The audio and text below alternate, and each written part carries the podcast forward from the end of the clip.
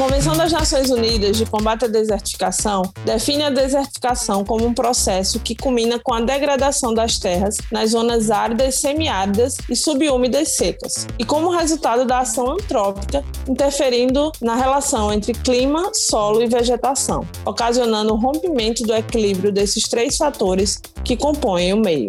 Globalmente, a desertificação incide sobre 33% da superfície da Terra, onde vivem cerca de 2,6 bilhões de pessoas, 42% da população total. No Brasil, as áreas suscetíveis à desertificação, as SDs, concentram-se predominantemente na região nordeste do país. O semiárido brasileiro, com uma área de 1.128.697 km, distribuídos em 1.262 municípios, representa 76% da região semiárida do Nordeste brasileiro, sendo considerada a maior área do mundo suscetível ao processo de desertificação. A suscetibilidade e risco de desertificação no semiárido brasileiro ocorre de forma acelerada, resultante de diversos fatores, tais como as variações climáticas e as atividades humanas. No semiárido brasileiro, a desertificação apresenta-se como degradação dos solos e recursos hídricos, degradação da vegetação e biodiversidade e redução da qualidade de vida da população afetada.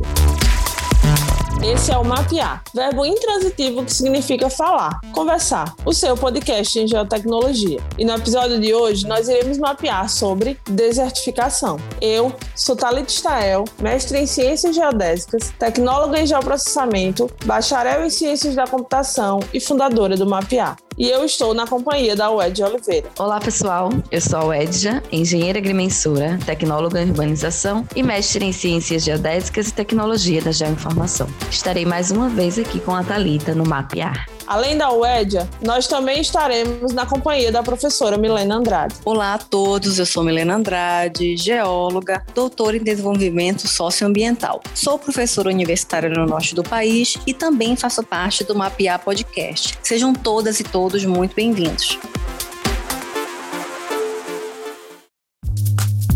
E nossa convidada de hoje é a Dayana Caroline Refati, pesquisadora bolsista do Instituto Nacional do Semiárido, o INSA, formada em Geografia e mestre em Desenvolvimento Rural Sustentável pela Universidade Estadual do Oeste do Paraná. Olá, Dayana. Seja muito bem-vinda ao Mapear. É com muita satisfação, né, que te recebemos aqui hoje no nosso podcast para falar sobre essa temática que eu amo, que é a desertificação. Nós já apresentamos alguns dados no início do nosso episódio, mas eu gostaria de pedir para você elencar mais para os nossos ouvintes sobre o que é o processo de desertificação no nosso país, mais especificamente no semiárido brasileiro. E também qual é a sua pesquisa dentro do INSA, né, do Instituto Nacional do Semiárido.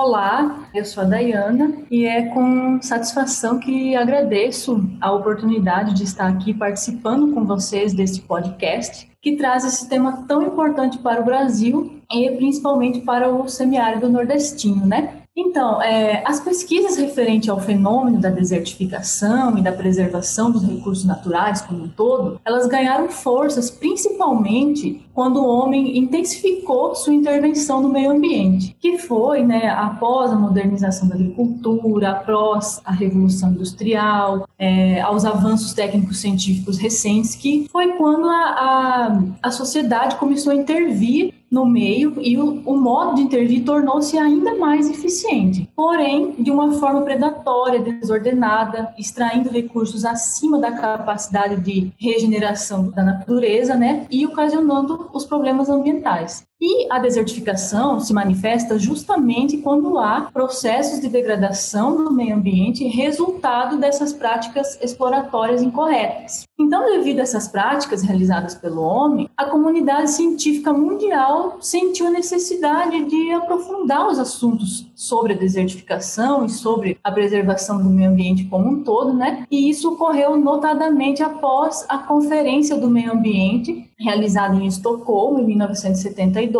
e desse encontro resultou um relatório intitulado Estudo do Impacto Humano no Clima, e esse documento serviu de base para a criação, em 1977, do Programa das Nações Unidas para o Meio Ambiente, o PNUMA. Então, seguindo essa linha aí, a ONU, né, que é a Organização das Nações Unidas, ela decidiu realizar uma conferência das Nações Unidas sobre a desertificação, ainda em 1977, que foi na cidade de Nairobi. E a motivação para esse simpósio foi uma prolongada seca, né, estiagem que ocorreu na, na região da África subsaariana do Sahel entre 1968 e 1973, com graves consequências ambientais e, e humanas, né? É, outra conferência que também buscou alertar a comunidade mundial sobre o avanço da desertificação foi a Conferência das Nações Unidas sobre o Meio Ambiente e Desenvolvimento, que ocorreu no, no, Rio de Janeiro, que foi a Rio 92, né? E inseriu a temática da desertificação no seu principal documento, que foi a, a Agenda 21, né? E com a implementação da Agenda 21 foi aprovada a Convenção das Nações Unidas de Combate à Desertificação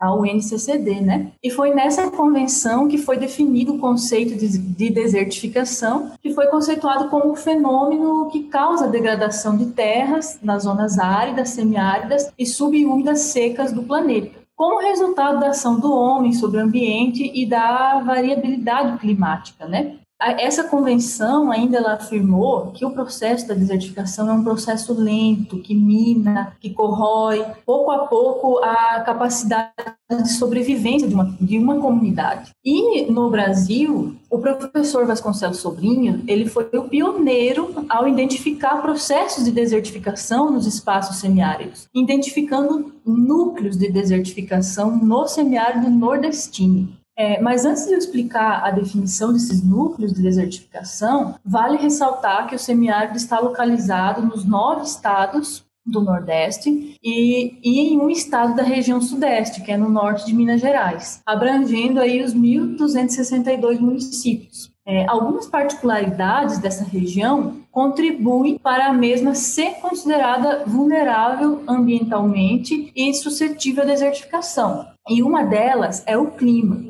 É, o índice de aridez da região, segundo a classificação climática de Thornton Waite, está entre 0,21 a 0,50, o que significa que a região possui clima semiárido. E esse clima, ele recebe a influência da zona de convergência intertropical do Atlântico, que é responsável pela maior parte das chuvas que são registradas apenas no primeiro semestre do ano, que variam aí entre 400 a 600 milímetros em algumas regiões, em outras 700, 800 milímetros, apenas isso por ano. Sendo assim, percebe-se que na região existem chuvas irregulares que causam grande deficiência hídrica, secas recorrentes, chuvas repentinas de caráter torrencial, além das altas taxas de evaporação, de evapotranspiração. Os solos da região também são altamente suscetíveis à erosão, pois são solos rasos, é, pouco espessos, geralmente acompanhados de afloramentos rochosos, sendo que muitas vezes a rocha ela acaba impermeabilizando o solo e limita a capacidade de infiltração e de retenção da umidade. É, além de que, em algumas áreas, a supressão da cobertura vegetal de forma do, desordenada também aumenta a degradação. Então, todas essas características da região e outras que ainda vão ser citadas abrem caminho para a formação dos núcleos de desertificação, que o professor Vasconcelos Sobrinho conceitou como manchas de fisionomia desértica, de forma aproximadamente circular, de amplitude variável, é, de ocorrência dispersa, com horizonteado seus solos quase que inexistente. É, para quem não, não sabe, o horizonte A é uma das camadas do solo onde fica a matéria orgânica, que é fundamental para o crescimento das plantas. Então, esses núcleos, eles foram localizados na microrregião do Sertão de Inhamuns, no Ceará, no município de Gilboés, no Piauí, na região do Seridó, do Rio Grande do Norte, é, na região do, dos Cariris Velhos, na Paraíba, no sertão central de Pernambuco e no sertão do São Francisco, na Bahia. E, é, uma vez definidos esses núcleos de desertificação, é, vários estudiosos eles começaram a pesquisar a região para desvendar as possíveis origens para o fenômeno da desertificação. Ora atribuindo as secas e as mudanças climáticas, ora atribuindo as intervenções antrópicas, que são as causadas pelo homem, e também por ambos, né, clima e homem. E um desses vários estudiosos é o geógrafo Absaber, que ao estudar os processos de desertificação no Nordeste, ele concluiu que os mesmos resultam sim de deficiências hídricas sazonais, mas que também estão associados às atividades humanas que são predatórias, né? E esse autor ainda considera que no semiárido as terras possuem um potencial natural aos processos de degradação, mas que a ação antrópica desordenada ajuda a acelerar esses processos. E falando um pouco desses processos antrópicos, a região Nordeste ela é uma região que foi palco da exploração de recursos desde o período colonial. Com a invasão portuguesa, né, extensas áreas de terras eram exploradas, que eram as denominadas plantations, com o predomínio do cultivo de cana-de-açúcar, que atualmente ainda está presente na região, principalmente na zona da mata. Também existiu a, a extensiva criação de bovinos, ovinos, caprinos também, desde o período colonial, que perduram até hoje e acabam ultrapassando a capacidade de suporte das pastagens, gerando o superpastejo né, e a consequente degradação das terras. A mineração e a produção ceramista também é outro problema que está principalmente presente na região do Seridó, é, que contribui aí para a intensa retirada da lenha, da caatinga, de argila dos solos aluviais, que é utilizado né, para a fabricação de telhas e tijolos. Então, todos esses são problemas de ordens de ordem antrópica. E toda essa complexidade da região semiárida também fez o Instituto Nacional do Semiárido, o INSA, a realizar pesquisas em várias áreas do conhecimento para desvendar as origens dos, dos problemas da região e buscar soluções. A minha pesquisa dentro do Instituto é justamente compreender os processos de degradação ambiental no semiárido causados pela ação antrópica. E para isso, é, eu utilizo o levantamento de dados ambientais e socioeconômicos disponíveis para a região e o uso de geotecnologias como ferramentas. É, o Instituto ele desenvolveu uma geotecnologia chamada Portal da Desertificação e por meio dele podemos acessar um menu interativo que identifica áreas mais críticas quanto ao processo de desertificação e suas principais causas. Então, esse portal ele, ele me ajuda nas minhas pesquisas e é isso.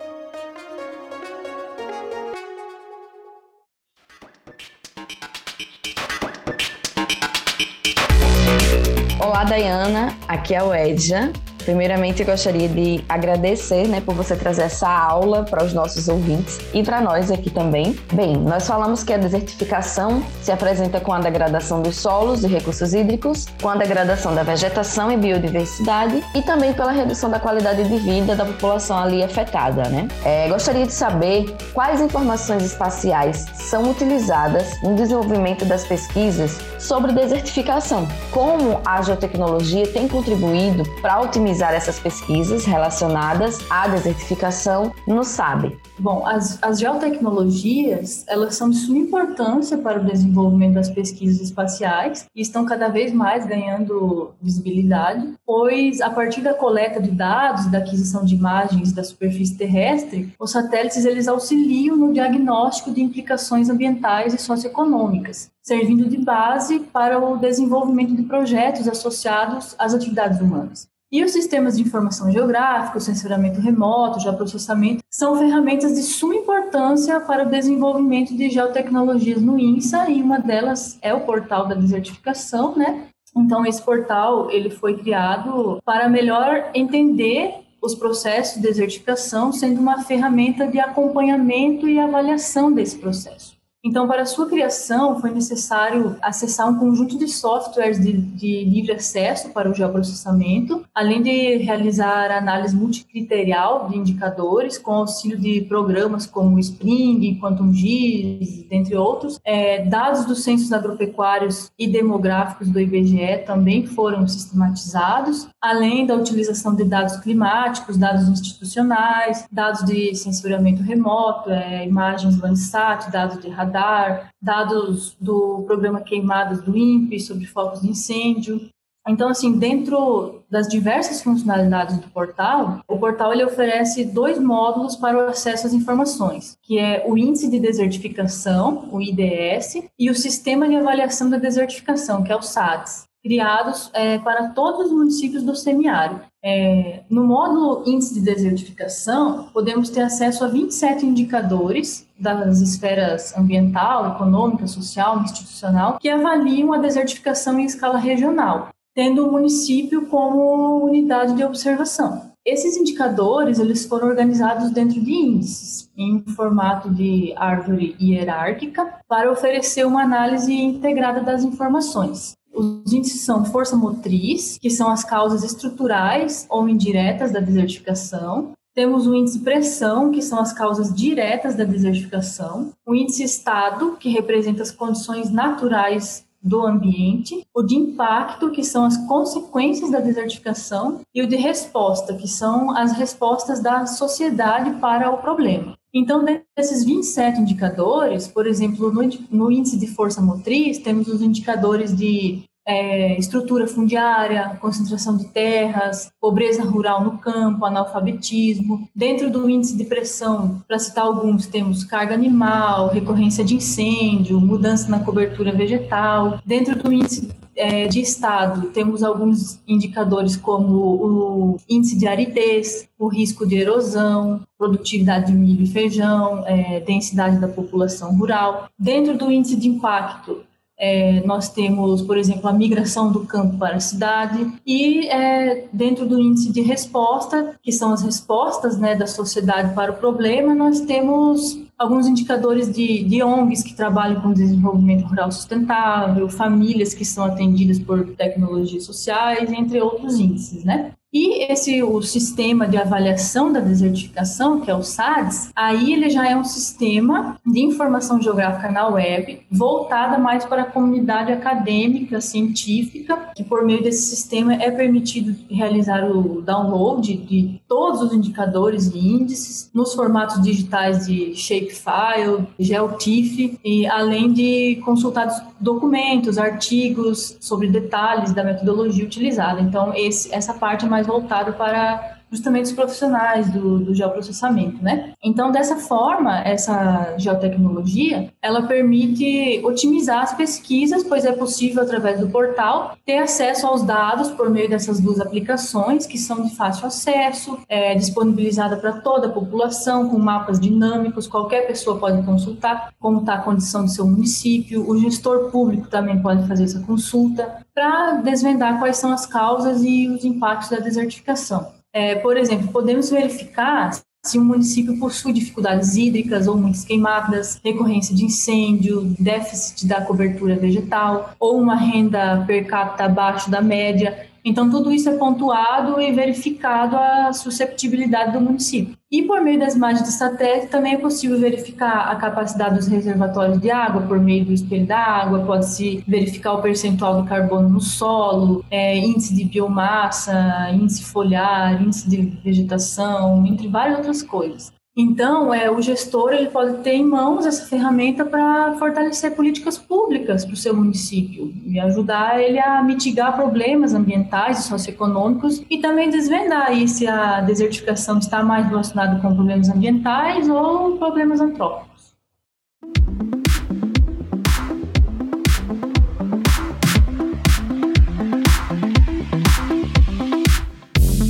Oi, Dayana, bem-vinda, aqui é a Milena. Agora eu tô entendendo um pouquinho mais do porquê que a Thalita é tão apaixonada por esse tema. Muito obrigada por toda essa contextualização, né? E por explanar tantas formas de se utilizar as geotecnologias para um determinado tema. Então, eu tô assim super encantada realmente com o tanto de metodologia e geotecnologias que você acabou de nos contar, né? Que estão aí disponíveis no portal da desertificação. E tô mais feliz ainda de ver o modelo pressão, estado, impacto, resposta sendo operacionalizado. O modelo teórico, né? E muitas vezes as pessoas não. Eh, bom, algumas pesquisas deixam esse modelo no próprio campo da teoria, mas na verdade ele tem um potencial enorme através da construção de, de indicadores, como você mesmo está falando nesse episódio. Estou na academia, né? Eu estou no grande bioma da Amazônia, então esse tema ele sempre é levantado por aqui com dados que são associados a à mudança de cobertura da terra e principalmente assim ao desmatamento, é, conectando isso a cenários de mudanças climáticas globais e a modelagem ambiental em si.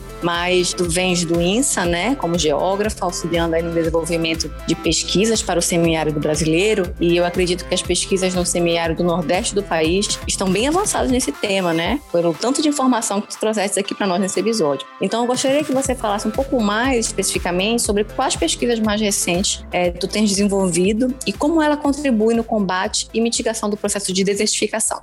É, obrigada, Milena, por seus elogios e suas considerações. Eu fico feliz também de poder estar contribuindo com esse tema que é tão importante. Gostaria também, primeiramente, de dar os créditos também ao, pessoal que me ajuda nessa pesquisa, que é o Cícero Fidelis, do Geoprocessamento. Também temos o nosso coordenador, o Ricardo Lima, que escreveu uma tese sobre esse modelo DPCIR e, e foi um, o que idealizou o portal da desertificação. E falando sobre é, as pesquisas que ultimamente estamos realizando sobre esse tema, é, recentemente publicamos um artigo que pode ser consultado na revista DMA, que é a revista Desenvolvimento e Meio Ambiente da Federal do Paraná. E nesse artigo nós tratamos apenas das forças motrizes da desertificação, que são aqueles indicadores relacionados à estrutura fundiária, a concentração de terras, a minifúndios, população rural abaixo da linha da pobreza, analfabetismo no campo. E o artigo ele foi desenvolvido especificamente na, no Seridó do Rio Grande do Norte e no Seridó da Paraíba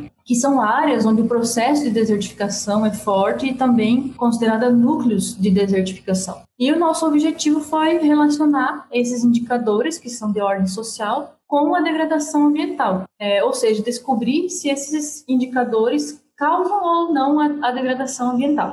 É, para o desenvolvimento da pesquisa, foi realizada a revisão de literaturas diversas sobre o tema, né? E realizamos o levantamento e a sistematização de dados no portal da desertificação e nas plataformas do INCRA, nos censos demográficos e agropecuários do IBGE, utilizando-se da plataforma CIDRA do IBGE. E assim, para falar de alguns resultados, é, eu vou mencionar o, indicador sobre a questão fundiária, né? Aí depois vocês podem acessar o artigo para ter um acesso completo de todas as informações. É, Tratando-se do, do indicador da, da questão fundiária, é, nós constatamos que no Seridó do Rio Grande do Norte há um maior número de grandes propriedades, enquanto no Seridó da Paraíba apresenta um maior número de minifúndios e pequenas propriedades. Mas em ambos os locais predominam a concentração de terras, que vem oriunda das grandes propriedades. E o que podemos constatar foi que existem posicionamentos divergentes sobre o tamanho dos imóveis influenciar para a degradação ambiental. De um lado, há autores que veem o minifúndio como imóveis que podem favorecer o processo de degradação da terra,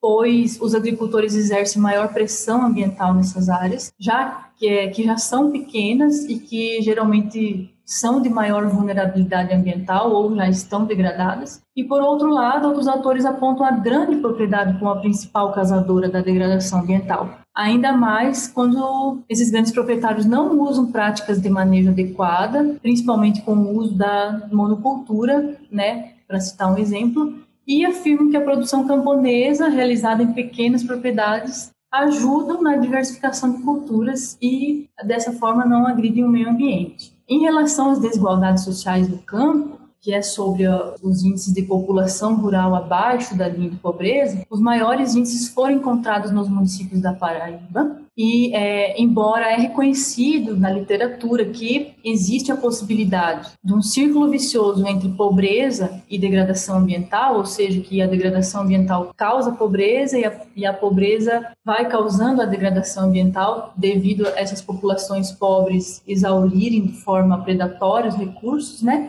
Apesar de existir isso na literatura, também existem literaturas que afirmam que essas populações interferem pouco na degradação ambiental, justamente por não terem recursos suficientes para produzir de forma intensiva a terra. Então, esses indicadores são importantes para desvendarmos as regiões onde tem mais concentração de terras, onde tem mais pobreza, e para entender também que a relação deles com o meio ambiente é variável e depende de dinâmicas locais. Além disso, o portal da desertificação gera o debate aí entre as diversas opiniões sobre o uso dos indicadores, se o indicador é aceito ou não, se o indicador é aceito ou não, e ajudando aí na, na formação de novos conhecimentos acadêmicos, aprofundando debates. E além, nós podemos contribuir também para o poder público, né, a sociedade civil organizada, para ela conhecer os municípios que possuem os maiores índices de pobreza, de analfabetismo, de concentração de terras, e aí podem intervir, né, com, com suporte, medidas de prevenção, com políticas públicas, com recuperação de possíveis áreas é, que estão degradadas, bem como priorizar áreas para possíveis intervenções, né.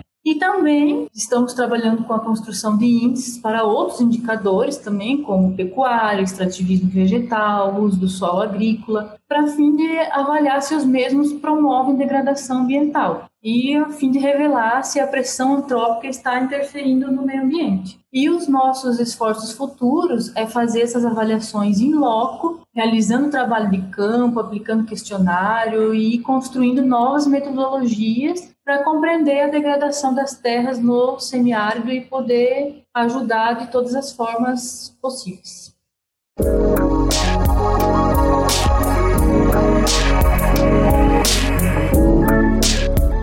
Bom, Dayana, eu acho que diante de de tanta informação, né, sobre desertificação, metodologias completas, assim, utilização de, de multidados, né, mostrando toda a potencialidade também dos sistemas de informação geográfica na integração desses dados. Acho que só me resta também, né, divulgar o portal da desertificação para que as pessoas consultem e se inspirem em pesquisas análogas, em pesquisas que tragam também temas ambientais e, e consigam associar aí diversas variáveis, né, entendendo essa multirelação relação entre quais são as forças motrizes que causam determinados impactos, como é que o ambiente reage a isso e de que forma a gente consegue responder e mitigar é, impactos de maneira geral. Eu acho que é claro que o episódio é sobre desertificação, mas eu, eu já visualizo que as metodologias são, são bem amplas e, e, concretas e que é muito possível de ser adaptadas aí para outros é, tipos de problemas ambientais que a gente tem no Brasil,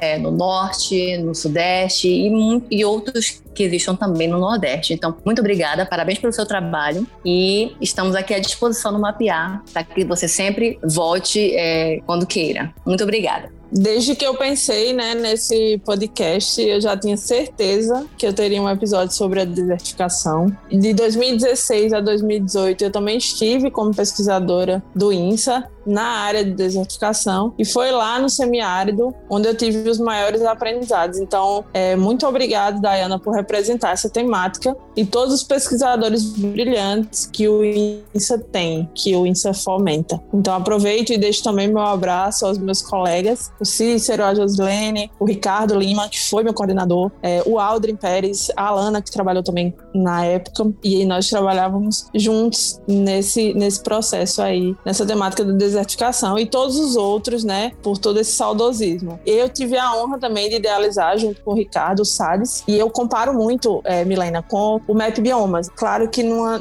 numa temática é, mais focada, é, mas o, o portal da desertificação, ele tem uma potência muito grande, né? E a gente tem percebido também com, com o governo atual de que a gente tem, enfim, tem tido algumas dificuldades para estar tá desenvolvendo mais políticas públicas nessa área também. Mas, de toda forma, a Dayana representou muito bem todo esse processo, as pesquisas que vêm sendo desenvolvidas. Eu estou muito, muito, muito, muito feliz com esse episódio. Então, Dayana, eu vou passar a palavra para você, para que você possa é, se despedir dos nossos ouvintes. Como a Milena falou, quem entra aqui já é parte do Mapear, então sinta-se em casa. E é isso. Muito obrigada mais uma vez. Eu que agradeço, obrigada por me deixar fazer parte, né, desse podcast, poder contribuir para esse tema que é tão importante. Como é, vocês podem ter percebido, eu sou do Paraná, estou há pouco tempo na região, estou encantada pela região semiárida, estou aprendendo muito. Obrigada a todos e todos pela atenção. Espero ter contribuído para o debate e o aprofundamento das discussões referentes ao processo de desertificação no semiárido. E nós do INSA estamos à disposição para sanar dúvidas.